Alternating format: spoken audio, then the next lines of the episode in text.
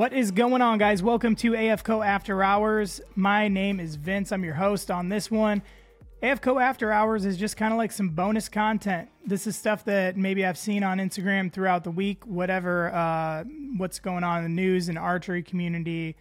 Maybe it's totally unrelated to hunting altogether. This is just an extra little BS session where I get to rant. You guys get to listen to me rant. This show only works, though, if you guys participate. Now, what I would like for you to do is when I make these points or when I bring things up or comments, I would love for you guys to DM me on Instagram or however. If you've got my phone number, text me. Let's talk about this stuff. I want to know what your guys' perspectives are as well as what I have to say. So with that, we've got a couple topics I wanted to cover. They're actually somewhat related to hunting and somewhat not. But before we get into that, I want to mention the friends of the show with you guys. We're going to do a short abbreviated version of friends of the show.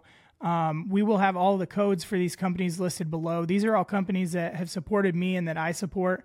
They just are solid companies with solid people behind them. So I want to put them in front of you guys.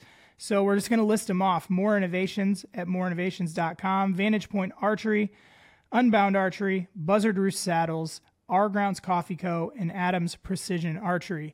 So there's going to be codes for various discounts from each one of these companies. Between all of them, they should have just about everything you'd ever need covered.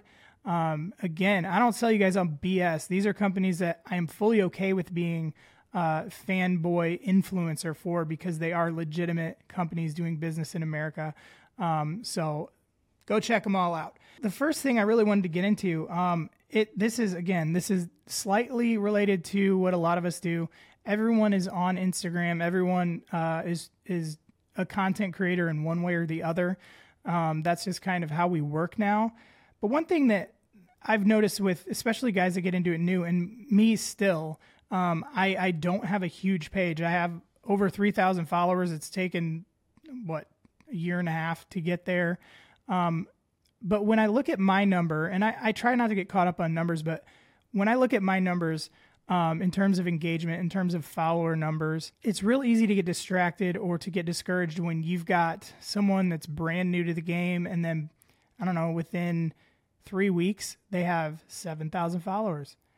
And then they have 10,000 followers. And then they have 15. And you're like, what are they doing that I'm not? Like, because most of us that are taking this seriously, like, we pour a lot of our time and effort into whatever project we got going on. And when you see somebody who is brand new, and let's just be honest, some of the content's not that great, just blowing away with followers, what the hell's going on? Well, I want to give you guys a little bit of a secret that I have found out, and this is not true for everybody. There are some, what's his name? Is it Trent Ellis, I think? He seems like he's tearing Instagram up right now. He's gaining a lot of followers really quickly, but he's got really good content. Adams Precision Archery, their work spoke for themselves. We started around the exact same time, and I don't know where he's at, 20,000 follower. I don't know what it is, but those guys have worked and got there. Now, what I'm going to tell you guys is, it's easy to get discouraged when you're not moving like that, and these other companies are. Some of the stuff that's going on with some of these companies is that they are buying followers. This is something you can do. There's an easy way to check for it, and I'm not putting it out there to disparage any of these people. I do know that with a more robust follower count, maybe you have more confidence in what you're doing. I don't know. For me, I've never done anything like that. I don't care about follower count. I care about the followers I have. And I don't even like the term followers. I like the friends that I have because I have relationships with a lot of you guys. But one thing you can look at that I noticed early on, and this is not to disparage anybody that's doing this, but to keep you from getting discouraged if you don't do this, which I wouldn't recommend you do, but look at their follower count. If this company has 30,000 followers, 50,000 followers, 100,000 followers, but every post that they post has 7 likes, every reel that they post has 200 views, There's never comments. You can look at things like that and you can kind of figure out, okay, if you look at some legitimately large company and they post, their reels might always get 10,000 views and up. They might always have bangers that go over 100. They might have ones in millions. They have multiple comments. They have multiple likes. They might have a post that was posted a half hour ago that got 3,000 likes already. And that's not to say that they can't make bots that like things too, but things like that do go on. So when you see that and when you think to yourself, I'm done with my project. This is not working. This is not going anywhere. I don't understand what I'm doing wrong. I don't know. Maybe I'm using the wrong hashtags. Maybe I am shadow banned. Maybe this, maybe that. I think the real engagement rate is a lot lower than what you think it is. I think a lot of it is being inflated by fake bots, by fake accounts. If you suspect, I would recommend going into that person's follower list and let's look at their followers. Are they all foreign women? Are they all accounts with numbers? Are they accounts with weird names? Are they accounts with weird profile pictures? It's a pretty easy thing to give away. I'm sorry if I'm outing some of you. I don't intend to do that. I intend to encourage people who are trying to build to keep building. So that was the first thing I wanted to cover because it's something I struggled with earlier in the week with an account in particular that, again, I don't try to get wrapped up in it, but I do, if there's a better way to grow, I want to know how to do it. And that's a little tip that somebody told me about a long time ago to keep an eye on, just to keep yourself honest.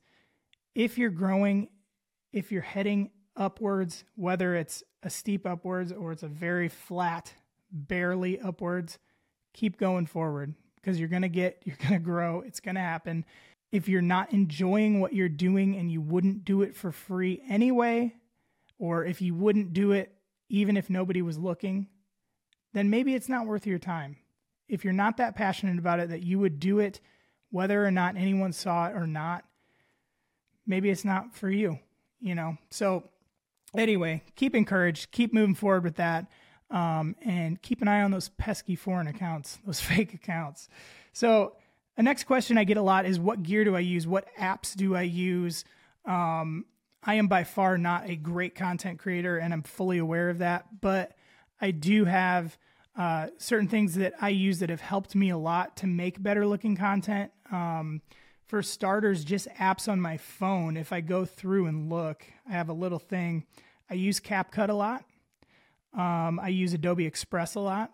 I use Lightroom Mobile for photos if I'm doing them on my phone and not on my professional camera. I have used Snapseed a lot.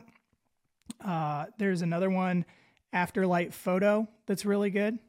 But mainly, if you go through, let's see, I've used VN for videos. I have used CapCut for videos. And I think the rest of them are all picture related where you can add different layers. You can add verbiage, text, whatever you want to call it, to your stuff. I also graphic design for a job. So I do use Adobe Illustrator a lot. I do use Photoshop a little bit, mostly for my content that's going on Instagram. I do probably 95% of it on my phone. So those are some of the apps you guys can use that will help you create better things. One that I did miss, Swipe Mix, that allows you to make really cool collage-y looking pictures where you can swipe through and it's one long picture for 3 or 4 tiles. That's a real fun one too. So check those out, guys. Take advantage of them. A lot of them, some of them are free. Most of them have a freeness to them, but if you want the premium stuff, you do got to pay a little bit, but take advantage of those apps. If you guys are making content strictly on your phones, those are great apps to help you be better at what you're doing. So hopefully that little tip and trick helps you out. In terms of gear for this show, gear for not good content that I make, but the better content that I make, my camera that I'm using right now to record and that I do all my photography with is a Sony a6600. Depending on what I'm doing, the lens will change. So I'm not going to give you guys particulars on the lenses I use. For the podcast, I use a 50 millimeter. which it works well for me. Recently, actually yesterday, I just got this new microphone set up here. I am just wanting better sound quality, and I'm trying to buy it because I don't have a great voice. But so I got the Shure SM7B, and then I just got the boom arm with it. My audio interface I'm running, I just got a Vocaster 2, which I really, really enjoy. It's got some extra features that my old Scarlett did not. So this has been really fun. I run a MacBook Pro for my computer. I found that using a PC for video-related things like the podcast where they're long videos, you know, an hour plus. Some of my podcasts have gone 3+ hours. I have found that the PC just was not keeping up. So a long time ago, I bought this MacBook Pro, and that has changed my life. If you're running a PC and you're doing any sort of design or video or anything else, I don't know why you wouldn't be using a MacBook Pro other than they're very expensive. So I understand that it can be quite an investment, but it's a great, great piece of equipment. The battery life alone on a MacBook versus a PC is worth it to me. My laptop at work can be fully charged. I unplug it. It's dead in 2 hours, whether I'm using it or not. This MacBook, I can edit to my heart's content, and it barely moves a battery. I charge this thing maybe once a week, maybe, and that's if I'm using it a lot. So that alone is worth it for me. And then just the power that this thing has to handle all the big files that I'm throwing at it. So microphone setup, computer setup. I use iPhone 14 Pro a lot. That's kind of my main content creating machine. I think that's the same for a lot of us. Now this stuff that I have, if you look it up right now, you're just wanting to get into podcasting, you're probably gonna be like, holy shit, I can't afford that. I couldn't either. This is something that I've built on, that I am taking a chance on with buying expensive equipment. This podcast, who knows? It might get heard by 4 people. It might get heard by 4,000 people. I don't know. I don't know that. This is a chance that I wanted to take because I love doing this, so I wanted to do it better. I started out, I think the first time I ever did it, it was the brand Blue, and it was one of those ball microphones that I think I got at Target for like $35, plugged it straight into the computer, and I was using an HP Envy, and I was using just the camera that came on the laptop. That was how I started. It worked. It got the podcast out. Then I evolved, and I got a $70 USB mic set up. I think it was a Carteroid mic. I got it from Amazon, I think. And I think it was like $70. It was the microphone, the arm, and some other stuff. And I started using my GoPro to film myself. That worked too. That got the show out too. What did I do next? I think the next thing I did was, so there's going to be a little bit of difference between quality in a USB mic versus an XLR mic. So that's your connection. USB plugs straight into computer, XLR plugs into an interface puts everything into your computer. So I think my next investment was I got a Focusrite Scarlett 2i2 bundle. So I think that was like $200 or $250, and that came with an XLR mic, the XLR cable, the audio interface, and I think that's all it came with. But anyway, that took my recording quality up quite a bit from a USB mic. And that's something that $250 is, it can be expensive, but for the difference between a USB, it was worth it for me. And I rocked that for a long time.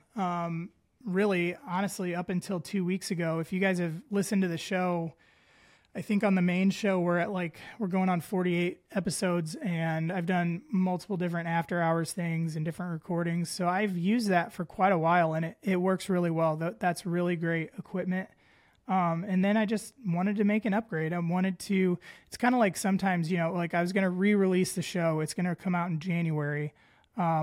Sometimes when you really want to run or you really want to start working out, sometimes you buy something new that kind of invigorates your soul to go do it. And that's kind of what I was doing with this. All right, we're going to release in January. I'm going to upgrade this equipment. I'm going to commit to it a little bit more.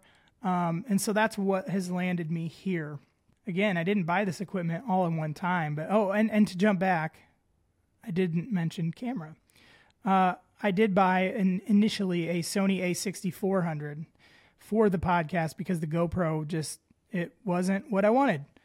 Wasn't giving me as good enough video quality. So I got that A64, and then I fell in love with photography, and then moved up to an A66. And I'll be totally honest, I just can't spare the money to get into a $4,000 or $5,000 camera, nor do I think my skills are there yet. So an A6400 is plenty for really anything you want to do if you're not working on a super professional level. But anyway, back to the last thought. I didn't get all this stuff at one time. I built into it. Try a podcast out, even if it's just on your phone, to start.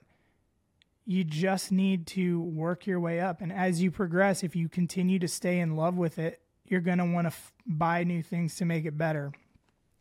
With the podcast too, I use Adobe Premiere Pro to edit the podcast.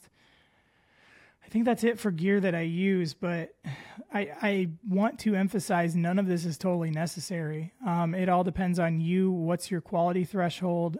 If your message is good, I'll listen to a less than quality recording if I like what you're saying. I can't say that's true for everybody, but that focus on your content first.